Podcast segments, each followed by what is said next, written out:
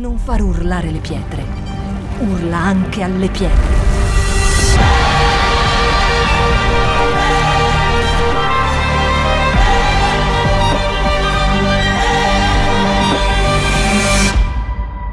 Shout 2022. Alza il volume della tua fede. Veniamo alla parola di Dio. Siete pronti? Ok, sono tre persone pronte, gli altri potete andare a casa. Cosa siete venuti a fare? Allora, siete pronti per sentire la parola di Dio? Oh, un po' di entusiasmo. Lo so che è domenica mattina. Il titolo della predica di oggi è Fame di Dio.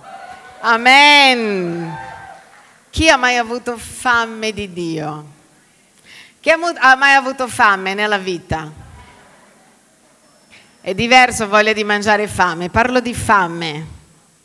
Fame vuol dire, che ne so, non hai da mangiare, vuoi mangiare, non mangi da giorni e inizi ad avere non solo un langorino, che quello è facile, che uno dice, ma ho fame, ho saltato il pranzo.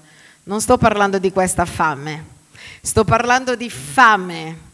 Fame che tipo vuoi mangiare, vorresti mangiare, passano dei giorni e poi dei giorni e non hai mangiato.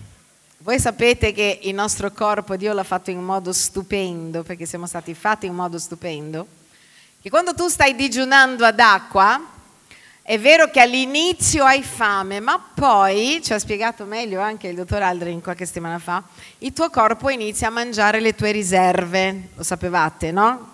Quindi inizia a mangiare in genere le tue riserve di grasso, che è quello che oggi va di modissima, che è la dieta keto. Quando inizi a mangiare comunque i tuoi grassi, ok? Dopo un po', però, se ha mangiato quello che poteva, la persona arriva al suo limite e ha molta, molta fame. Vi ricordate Gesù? Che dopo i 40 giorni nel deserto la Bibbia dice che ebbe quindi lui non ha avuto fame per tutti i 40 giorni, ma verso il quarantesimo giorno la Bibbia dice che ebbe fame. Se potessimo spiegare in un modo un po' più così guardando il fisico, vuol dire che Gesù aveva mangiato già, il corpo di Gesù aveva mangiato già tutte le riserve che poteva e lui era arrivato al suo limite e quando arrivi al tuo limite allora hai fame. Ovviamente ci sono delle persone che vivono in condizione nel mondo senza arrivare che sono già così deperite che il corpo non ha niente da mangiare. Noi vediamo, vediamo penso che avete già visto, no? i bambini, non solo in Africa, ma in vari altri luoghi, in genere bombardano l'Europa più con l'Africa, ma ci sono vari altri luoghi dove noi vediamo questi bambini che sono così magrolini che se non mangiano un altro giorno, questo li porta già alla morte perché hanno zero riserva e hanno fame, ma quando tu hai fame, noi abbiamo provato in qualche momento un po' di fame, sai quando uno dice una fame che mangerei un leone? In realtà è solo l'inizio, cioè il nostro corpo sta chiamando cibo. Però se tu non mangerai, lui incomincerà a mangiare te, che è quello che si chiama autofagia. Ma dopo un po' neanche quello e lì la persona veramente inizia a stare male, può anche morire, si può anche morire di fame, lo sapevate, no? Guardiamo cosa vuol dire così, da dizionario, fame. Sostantivo femminile, necessità di assumere cibo dovuto a una particolare sensazione di vuoto all'epigastrio, provocata da uno stimolo nervoso partente dallo stomaco. Infatti quando noi abbiamo fame dov'è che facciamo? Sentiamo un angorino qui, non qui, qui. La fame fisica. Poi dice un'altra in senso estendendo, in senso figurato, insufficienza o mancanza di cibo, specificando come conseguenza di particolari condizioni economiche causa di denutrizione e morte di intere popolazioni, il problema della fame in Africa, libertà della fame, la carestia, eccetera, eccetera. Ok? Quindi la fame non è una bella cosa, giusto? A volte anche saltando un pasto, a me fa così ridere perché in Italia se c'è un luogo dove le persone non sono abituate al digiuno è l'Italia. E se c'è un luogo dove quasi sono infelici se uno sta digiunando è l'Italia. Quando io viaggio, e magari come eravamo l'altra sera con Gio, e sto digiunando, soprattutto quando vado al sud, ho fatto il giro della Sicilia adesso, sono appena tornata. Se dico, guarda, non mangerò, sto digiunando, mi guardano così. No! e iniziano a elencare tutto quello che io perderò. Mi dicono, e non mangerai questa cosa, e non assaggerai quella, e quell'altra. Cioè, pensano, non ti aiutano per niente, no? Perché fanno l'elenco di tutto quello che tu non assaggerai e iniziano, e poi fa morire perché mi dicono, prometti che la prossima volta vieni e non stai digiunando.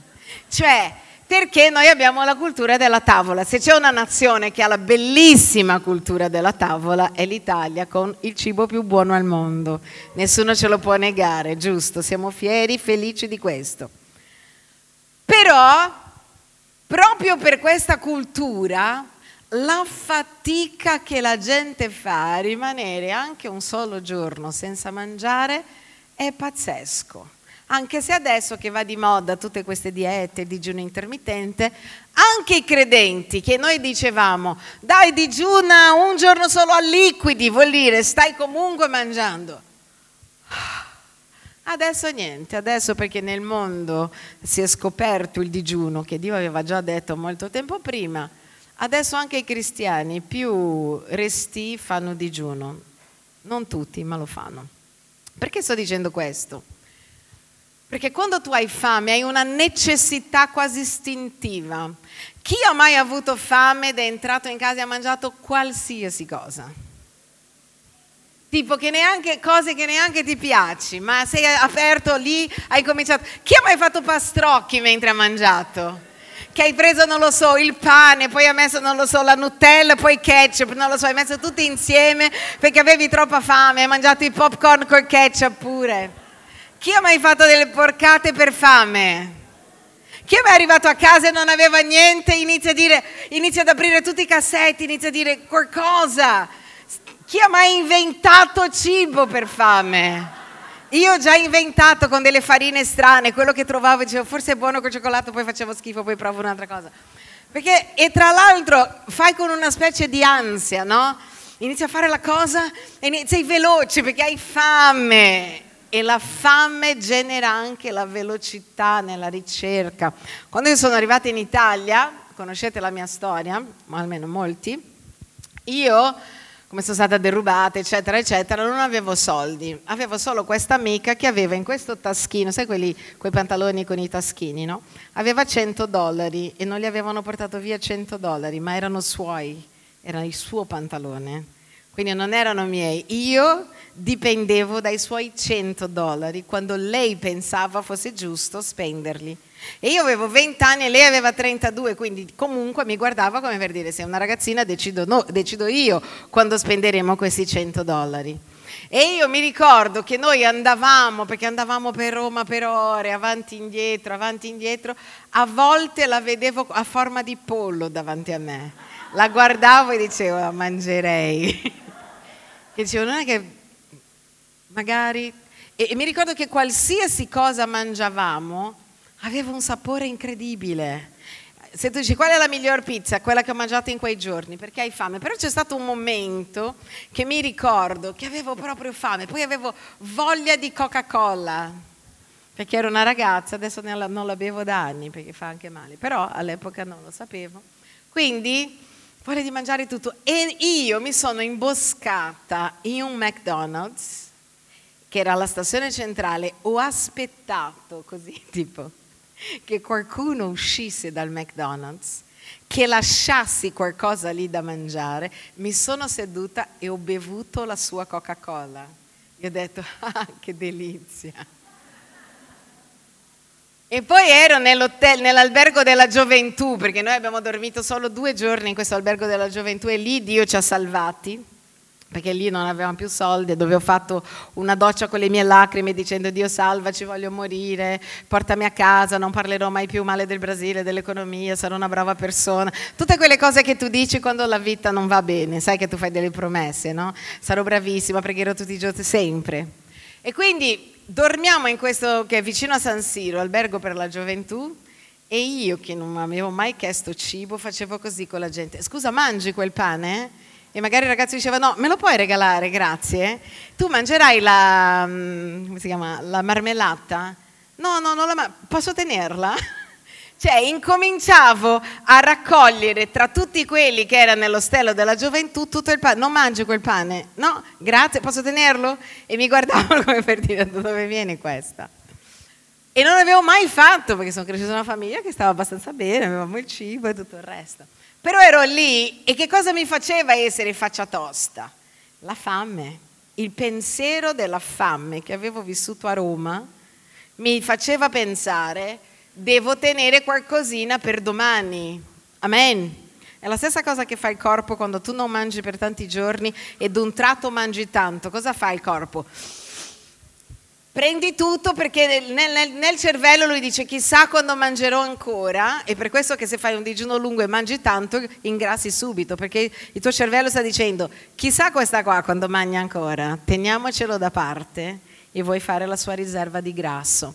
La stessa cosa, e pensavo a questo perché fame non è solo un dolorino, è una necessità. E quando, quanto più tempo non mangi, più necessità hai. Però Gesù ci ha insegnato che la fame non è solo una fame fisica, perché noi siamo stati creati per mangiare, sapete che il cibo è energia, quindi chi ha mai fatto sport quando non mangi da tanto tempo? Fai più fatica, no? Invece se hai mangiato zuccheri, carboidrati, insomma, tutte quelle robe lì, sei più allegro, felice. Gesù però ci dice in Matteo 4:4 dice così: sta scritto non di pane soltanto vivrà l'uomo, ma di ogni parola che proviene dalla bocca di Dio. Quindi cos'è che c'è scritto? Non di pane soltanto vivrà l'uomo. Sta dicendo, l'uomo vivrà con due condizioni perché lui abbia energia per correre, per volare, per fare le cose. Una è quella fisica, ma non basterà solo il pane naturale. Quando parla di pane sta parlando di cibo perché era la base ovviamente della, della culinaria ancora oggi. Lo è.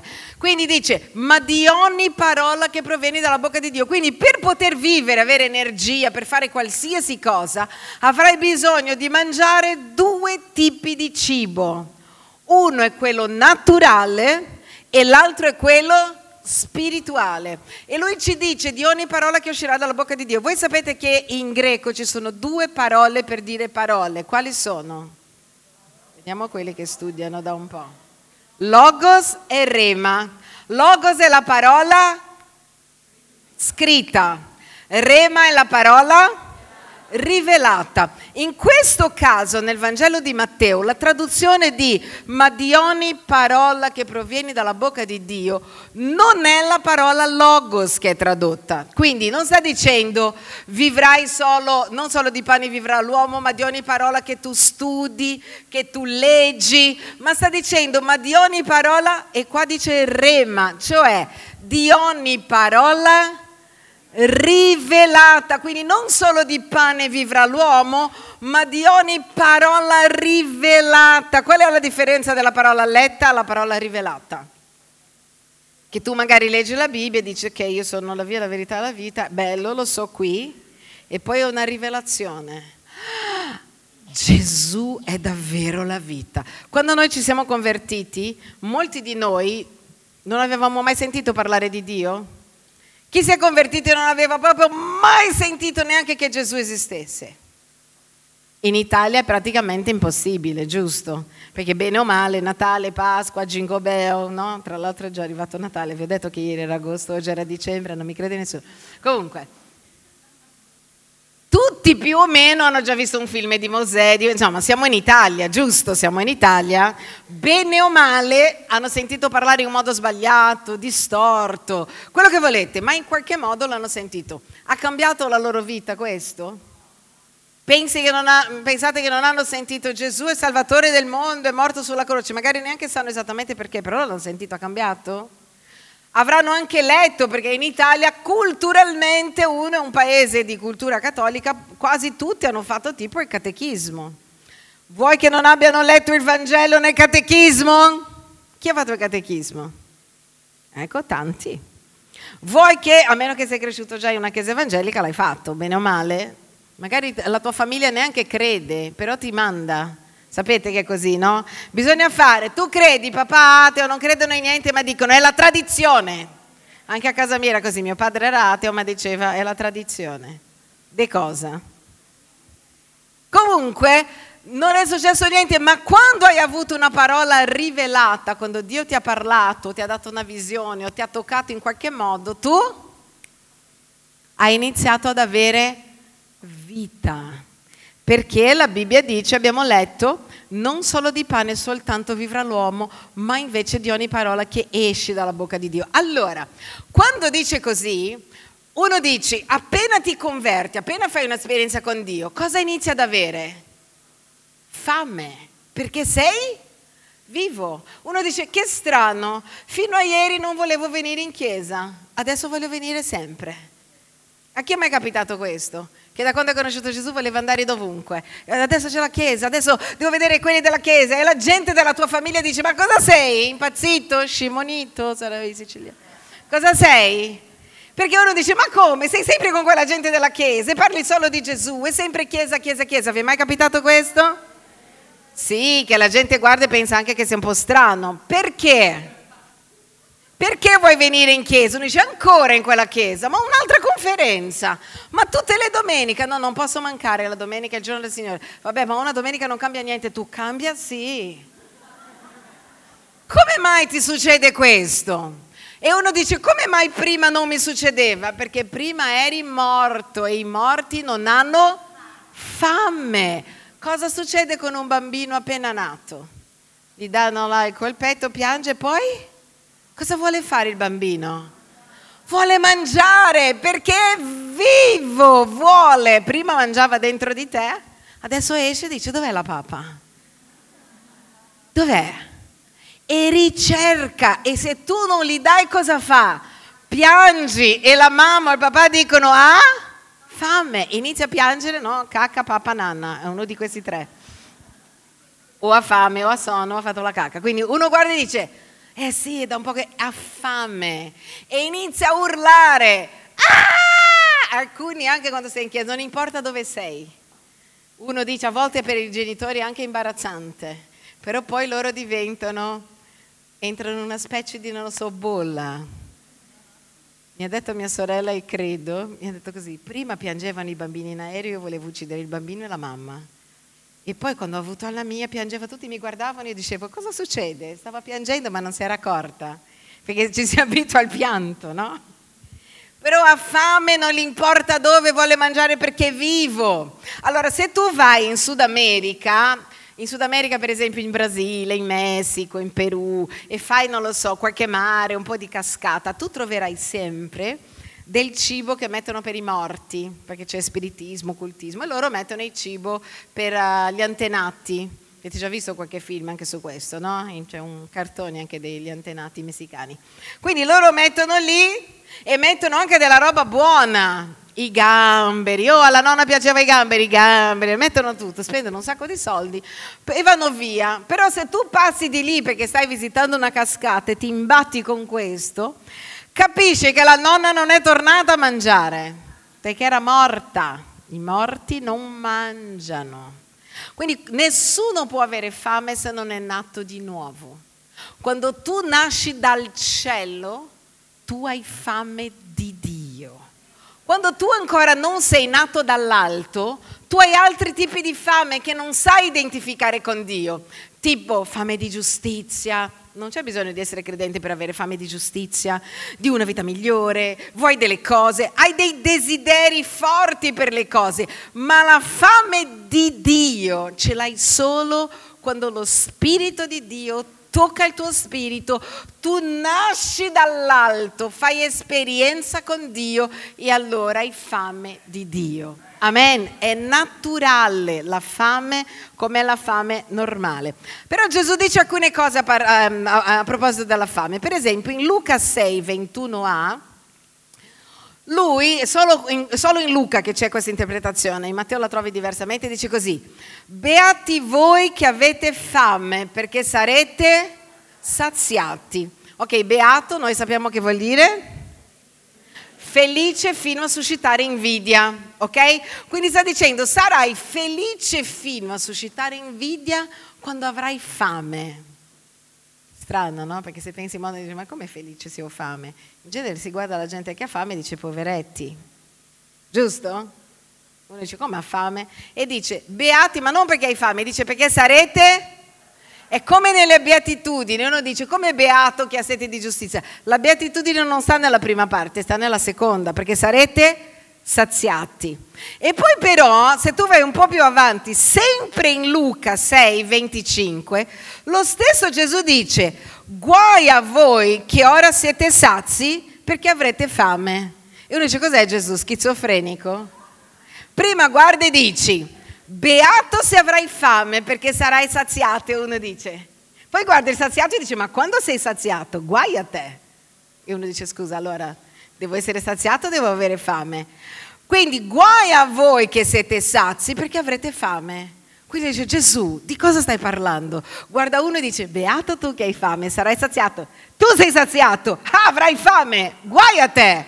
E uno dice, allora non voglio saziarmi perché se mi sazio sono beato, ma se sono beato allora poi sono guai a me, quindi è guai a me o sono beato? Non è strano? Ma Gesù non sta parlando di una fame umana. Gesù sta parlando di una fame divina e lui ti sta dicendo che quando hai questa fame divina, fame di cielo, fame di Dio, fame di di più, sarai beato perché lui ti sazierà questa fame. Ma dice che quelli che non hanno questa fame, che non hanno la fame di Dio, è un problema per loro che si sentono sazi, perché loro incominceranno ad avere tanta fame di Dio. Allora ti spiego che cosa sta dicendo. In Deuteronomio capitolo 8, dal verso 10 al 14, guardiamo là. Guardiamo questo passaggio interessante dove qua nella legge c'è scritto così, Dio che sta parlando, mangerai dunque, ti sazierai e benedirai il Signore. Quindi mangiare naturalmente è una cosa buona. Il Signore tuo Dio, a motivo del buon paese che ti avrà dato. Guarda qua. Guardati dal dimenticare il Signore tuo Dio al punto da non osservare i suoi comandamenti, le sue prescrizioni, le sue leggi che oggi ti do, affinché non venga dopo che avrai mangiato a sazietà e avrai costruito e abitato in delle belle case, dopo che avrai visto il tuo bestiame grosso, e minuto moltiplicarsi, accrescersi il tuo argento, il tuo oro e abbondare di ogni cosa, che il tuo cuore non si insuperbisca e tu dimentichi il Signore, il tuo Dio, che ti ha fatto uscire dal paese, dalla schiavitù. Qua lui sta dicendo che era un popolo che aveva fame di Dio e Dio è entrato nella loro vita e li ha benedetti. E li ha benedetti dando cosa? Tutto, tutto quello che gli serviva. Gli ha dato casa, più oro, più argento, più bestiame, più tutto. Ormai dice, guardati però che quando io ti darò tutto questo, tu potresti dimenticarti di me e potresti sentirti sazio o pensare di essere sazio perché hai queste cose. Vi do un esempio. Quando le chiese sono piccole, tutti pregano di più, digiunano di più, vogliamo di più, vogliamo di più, vogliamo di più. Quando noi abbiamo un bisogno, c'è una, so, un tuo figlio all'ospedale, scatta la preghiera. Io ho visto gente che non ha mai pregato nella vita diventare il più grande intercessore di questa chiesa davanti a un problema. Mi ricordo una ragazza che suo marito, insomma, nel giorno del matrimonio, una storia lunga, comunque nel giorno del loro matrimonio hanno messo suo marito in prigione per delle robe che la mamma aveva fatto e che per il passato del marito. Alla fine è stato liberato, però prima questa ragazza che non si era mai presentata quasi all'intercessione del mattino era fissa, ha messo la chiesa a pregare, chiamava tutti digiuno, preghiera, intercessione notturna. Perché? Perché aveva il desiderio di vedere la giustizia di Dio, era setata della giustizia, aveva fame di giustizia e la fame le ha portato a cercare cibo dovunque. Ma quando invece le cose vanno bene, e questo è triste dirlo, noi ci accomodiamo. Prima siamo là, preghiamo che possiamo avere un life, poi ce l'hai, va bene. Preghiamo che questo funziona, poi ce l'hai, va bene. Noi ci rilassiamo e qua dice che queste cose potrebbero sembrare che ci saziano per un periodo. Chi è mai stato super preoccupato con i soldi, non avevi soldi, poi d'un tratto ti sono arrivati e ti sei sentito meglio per qualche settimana? Perché il povero è così, il povero quando ha i soldi in tasca si sente Dio.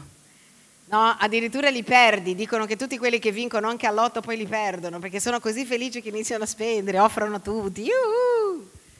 Chi è mai così, che eri preoccupato con i soldi, poi magari ti arriva qualcosa e già ti svegli così il giorno dopo? Cosa è successo? Non so, mi sono arrivata, è arrivato lo stipendio finalmente, oggi mi sento meglio. Perché noi abbiamo questi piccoli momenti che sembra che sostituiscano la fame di Dio, ma dice guai a chi è sazio, perché queste cose coprono a volte il bisogno di Dio e dice perché avrai fame. E quindi avrai tutto questo, ma dentro ci sarà quell'angorino.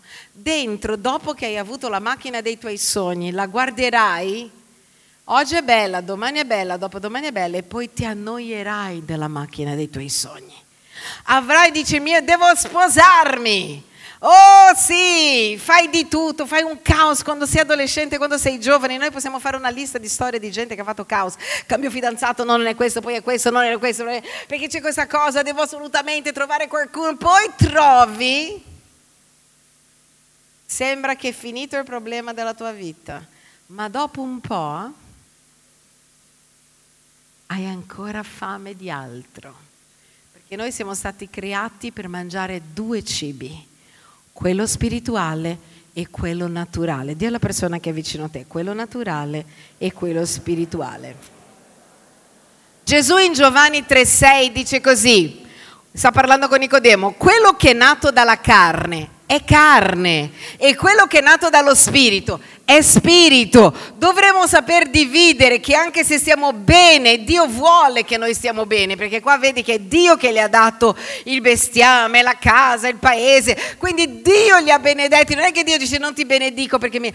Dio li ha benedetti immensamente, ma poi devi ricordarti che anche quando stai bene, di cercare di mangiare delle cose di Dio, perché se no non potrai vivere bene, perché non solo di pane vive l'uomo, ma di ogni parola che esce dalla bocca di Dio. Non sto parlando solo di leggere la Bibbia, sto parlando di cercare cibo, che vuol dire rivelazione. Pastore, per esempio, quando leggo la Bibbia, leggi la Bibbia, ma a un certo punto non chiuderla se tu non hai trovato qualcosa che è rivelatorio per te quando Dio ti parla attraverso la Bibbia, tu dici, ah. sai quando vai a una conferenza e c'è quella parola che dici, ah, ti cambia la vita, ti cambia la settimana, ti cambia che dici, sì, c'è qualcosa che esce dal trono di Dio che ti cambia e dici, ah, era per me e ti senti sazio. Devi cercare, come si cerca? Uno va a lavorare per poter mangiare, chi non lavora non mangia, dice la Bibbia. Ma per le cose di Dio noi non vogliamo far fatica. Noi vogliamo che tutta la pappa sia pronta. Speriamo che il pastore Roslin studi bene per predicare questa mattina. Speriamo che nella conferenza io riceva una parola. Speriamo di avere una parola profetica. Ma noi non vogliamo mai cercare la rivelazione, il cibo. E quindi siamo credenti, ma ci manca sempre qualcosa ho voglia di qualcosa. ma spero che sia qualcuno a darmi. Invece no, noi dobbiamo noi cercare. E qua Gesù dice, ricordati di fare una divisione. Quello che è carnale carnale, ma hai bisogno anche di quello spirituale. Guarda cosa dice Gesù. Giovanni 6:27 dice, adoperatevi, vuol dire lavorate, cercate, fate in modo che non per il cibo che perisce, ma per il cibo che dura una vita eterna e che il figlio dell'uomo vi darà, poiché su di lui il Padre, cioè Dio, ha posto il proprio sigillo. Cosa sta dicendo? Cerca, cerca la rivelazione, cerca quello che Dio ti vuole dire. Finché non ti ha parlato, cerca. Per esempio, quando io preparo una predica, a volte Dio mi dice quello che devo predicare, a volte no.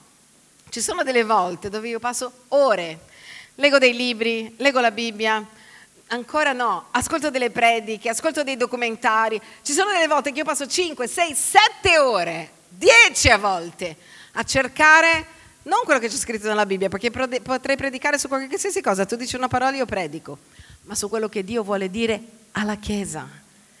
Voglio cercare la rivelazione, perché se no noi veniamo qua e diciamo sì, sì, ha parlato. Io sono andata già in tante chiese dove ho sentito e ho detto sì, vabbè, abbiamo già sentito. Sì, ok, bello, per carità. Però non c'era la rivelazione. Quindi è quello che alimenta il credente, è la parola rivelata, rema, che esce dalla bocca di Dio. Quindi se alla presenza di Dio, tipo, Signore, cosa devo fare per la mia vita?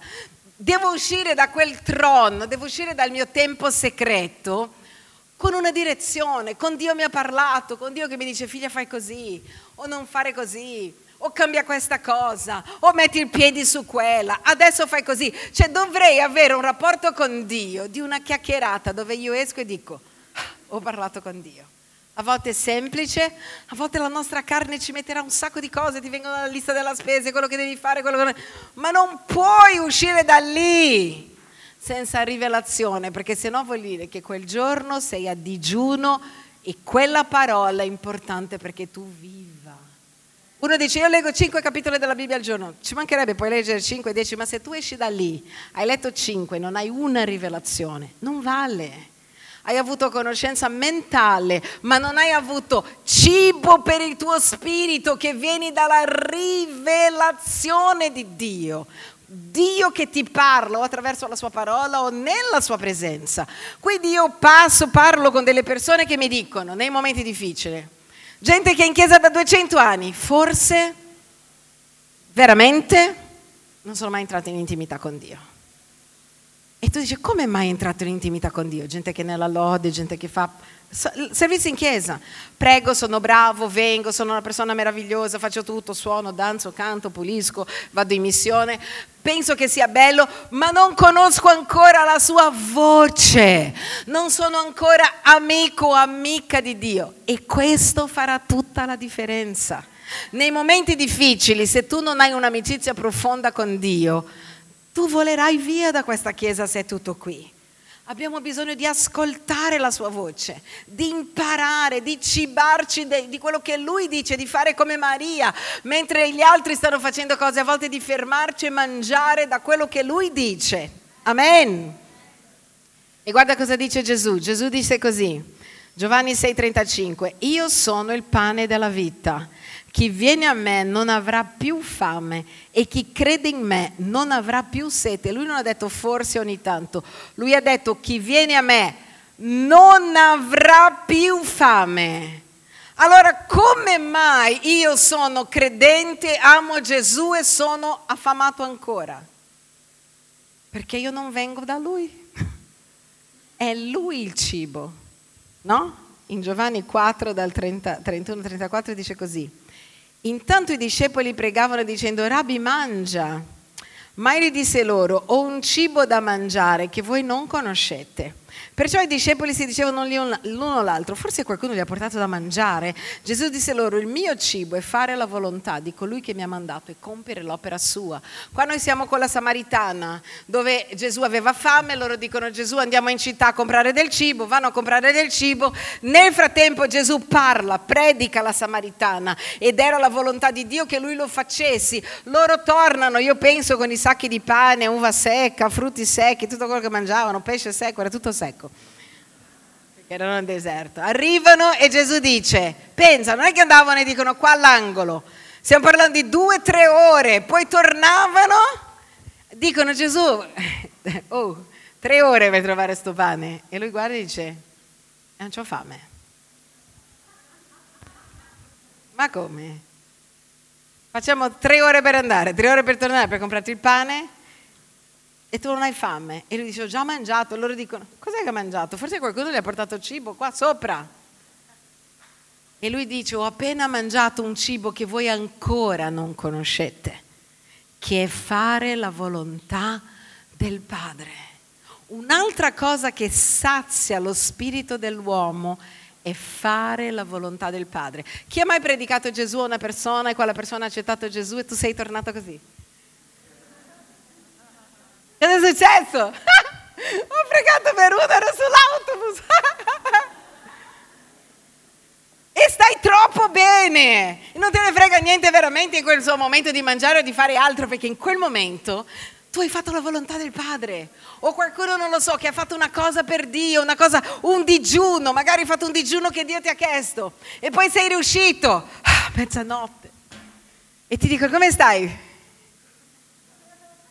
Bene, io mi ricordo mia sorella che oggi è il pastore là a Campinas, il primo digiuno che ha fatto, lei è stata senza mangiare fino alle 17, era il suo primo digiuno. Ed eravamo ancora cattoliche, lei entra in chiesa, entra in chiesa, inizia a piangere perché stava dicendo Dio ce l'ho fatta, no? Inizia a piangere, si inginocchia, arriva una vecchietta e dice non piangere, il fidanzato tornerà. Lei l'ha guardata come per dire, ma da che mondo vieni? Io sto piangendo perché sono riuscita a fare il mio primo digiuno nella vita. Cosa vuoi dalla mia vita questa vecchietta? Era un pianto di gioia di dire ce l'ho fatta Dio, grazie. E quando ascolti la voce di Dio, ti ha dato una rivelazione, una parola, magari una parola, magari ti ha detto anche così, stai sbagliando tutto. Perché non è che sei felice solo quando Dio ti dice sei fantastico. A volte Dio ti dice stai sbagliando tutto, tu sei così. Perché lui ti ha parlato, capito? Non importa, una volta Dio mi ha detto stai ragionando come Satana. Io ho detto davvero? Perché? Perché ero felice, ma non perché mi ha detto che ragionavo come Satana, era una roba orribile sentire questo, ma mi aveva parlato Dio, capito? Anche quando mi dice ragioni come Satana, tu sei là e dice, mi sta parlando Dio, bellissimo. E basta, perché l'ansietà quando Dio parla fa così, non c'è più, c'è solo una certezza e sei disposto a fare qualsiasi cosa per quella certezza. Per questo che noi lasciamo, alcuni hanno lasciato il lavoro, alcuni sono missionari, alcuni fanno fatica in quello che fanno, ma non smettono di fare. Uno dice perché? Perché Dio te l'ha detto, nessuno ti può rubare quella certezza, è qualcosa che Lui ha messo dentro di te. Amen. E quando Lui mette qualcosa dentro di te, Lui l'ha messo e nessuno potrà togliere, perché la parola di Dio è irrevocabile come la sua chiamata. Amen. Quindi c'è una differenza tra voglia di mangiare e fame. Voglia di mangiare è uno che dice ma oggi magari vado in chiesa un attimo, chissà cosa dicono oggi, no? Sono qui, ero là, sono venuta per la conferenza, piuttosto, sai, domenica. Ah, domenica è il giorno di andare in chiesa, c'è che vado in chiesa. E se tu vieni qua e non hai fame, magari hai solo voglia di mangiare una cosina e quindi inizi a cercare la cosina. Magari sarà la lode, non dice niente sta lode oggi. Magari sarà la parola di Dio, ma sì, ho già letto questo passaggio. Qualcosina. Ma quando tu hai fame è diverso, perché tu entri qua e vuoi Dio tu qualsiasi parola sei lì così perché vuoi Dio, perché hai fame e qualsiasi cosa ti mettono davanti tu vorresti mangiare. Questo è anche il motivo perché a volte quando uno è giovane nella fede mangia anche delle porcherie. Per questo che quando uno è giovane nella fede noi dobbiamo discepollarlo e aiutarlo perché potrebbe mangiare delle porcherie su internet, tanto ha così fame che tutto fa brodo. Amen. Perché hai fame. E quando tu hai fame, tu lo desideri. Come faccio a sapere, per esempio, che io ho fame?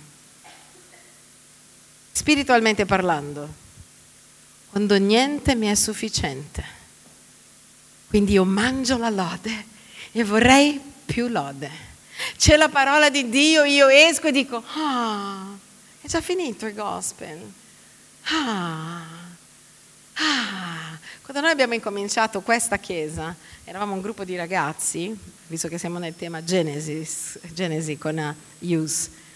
Noi finivamo la mattina che andavamo in una chiesa, non predicavo io, e il pomeriggio dicevamo, ragazzi vi va di mangiare insieme che ci facciamo una lode. Noi non andavamo a vedere un film, noi eravamo lì, potete chiedere al pastore Diana che c'era. Noi passavamo tutto il pomeriggio a lodare ancora. A volte la stessa canzone, una volta abbiamo sentito la stessa canzone per otto ore. Tipo quella della domenica scorsa, sai che ti porta così alla presenza di Dio che staresti 8, 10, 12, perché ti porta il cielo. E dicevo, mettiamo un'altra, poi non ce la facciamo, torniamo a quella. Ore, ore, ore, ore, fame, fame, fame. Dio, voglio di più, quindi la fame, tu capisci perché dice, voglio ancora. Quando io... Eh, ormai lavoravo, insomma non vivevo per, la strada, questa storia strana che vi ho detto appena sono arrivata in Italia, io sono ingrassata, non lo so, credo un 12 kg, perché mi è venuta una cosa che era paura di non mangiare il giorno dopo. Quindi stavo lavorando come babysitter, curavo una bambina e mangiavo e continuavo a mangiare. Dicevo alla ragazza, posso, posso ripetere? E mi diceva, guarda che c'è ancora, grazie. Non è che avevo fame, avevo l'ansia di non mangiare il giorno dopo. Mangiavo una pizza, quando un ragazzo che era venuto lì all'ostello della gioventù dopo questo pianto che ho detto Dio salvami e ci ha detto, insomma, ci ha dato delle dritte per come sopravvivere, mi ha portato a mangiare una pizza, io ne ho mangiate due e sono andata via dicendo se ci fosse un'altra forse l'avrei mangiata. Non era solo fame, era paura che non ci fosse il giorno dopo e la fame aumenta. Una volta sono stata a cena solo con delle persone atte che parlavano solo di cose brutte, parolacce, io cercavo di entrare il giorno dopo, quando sono andata in chiesa, era tipo, ah, che bello, sono qui! Perché non sopportavo più quella sporcizia nella mia mente, avevo fame di santità, di Dio, di lode, di adorazione, di cielo. Questo è fame.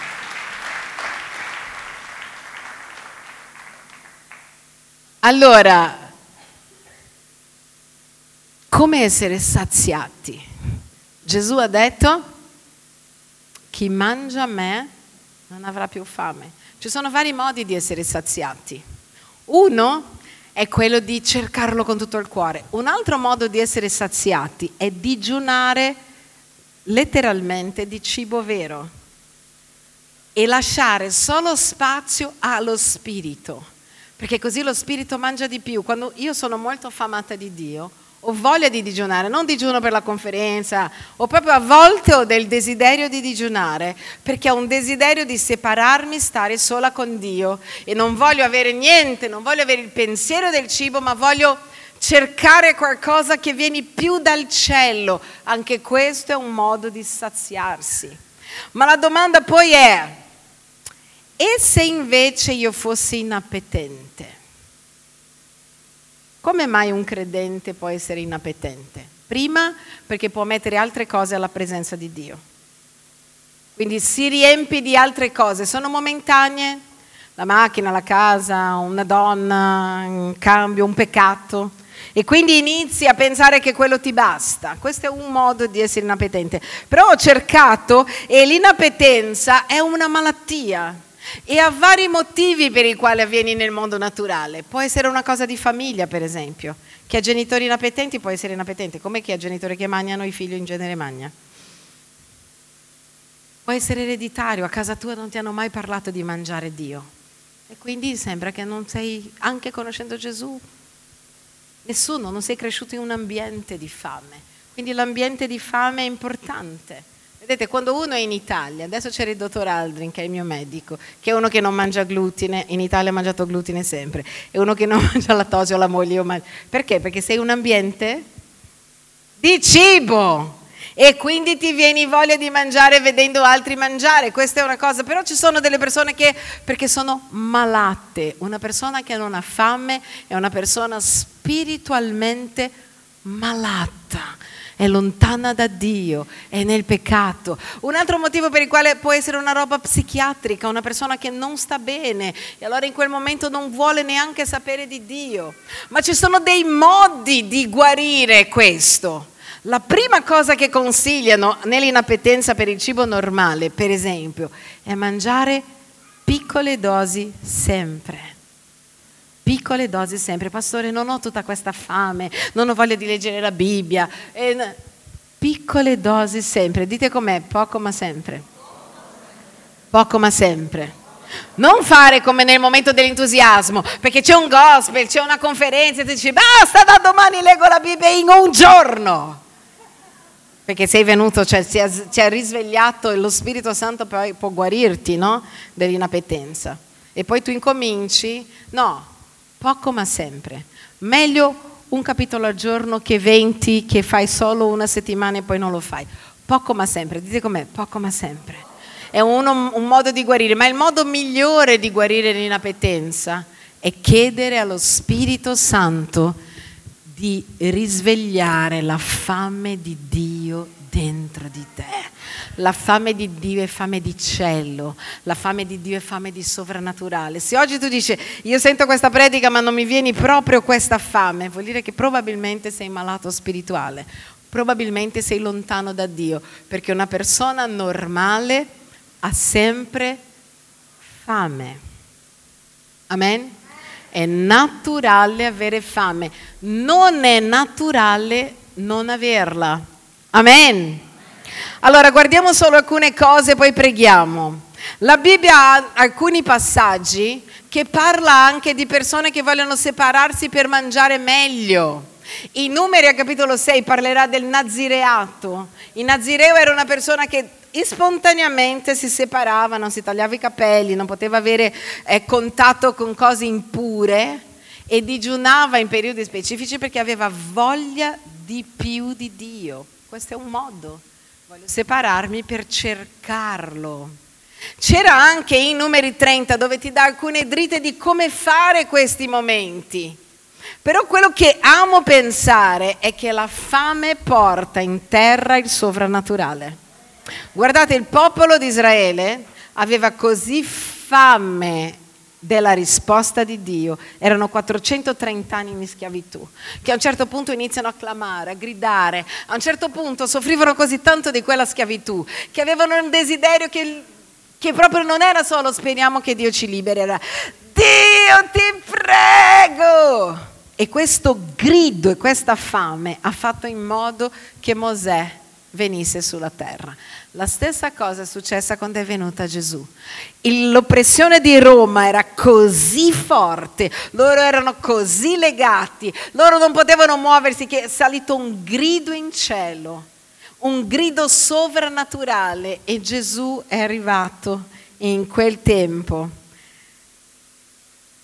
C'è una, un uomo, mm, che adesso non mi ricordo bene il suo nome, che diceva, uno, uno, uno, un riformatore, che diceva così, io credo che Gesù tornerà quando ci sarà una fame eccessiva nel mondo di giustizia e nella Chiesa di vedere il suo volto. Perché a volte noi ci accontentiamo, vabbè, vediamo, abbiamo cantato, abbiamo pregato, facciamo una magnatina, un gospel. No, vogliamo di più. Non far urlare le pietre urla anche alle pietre.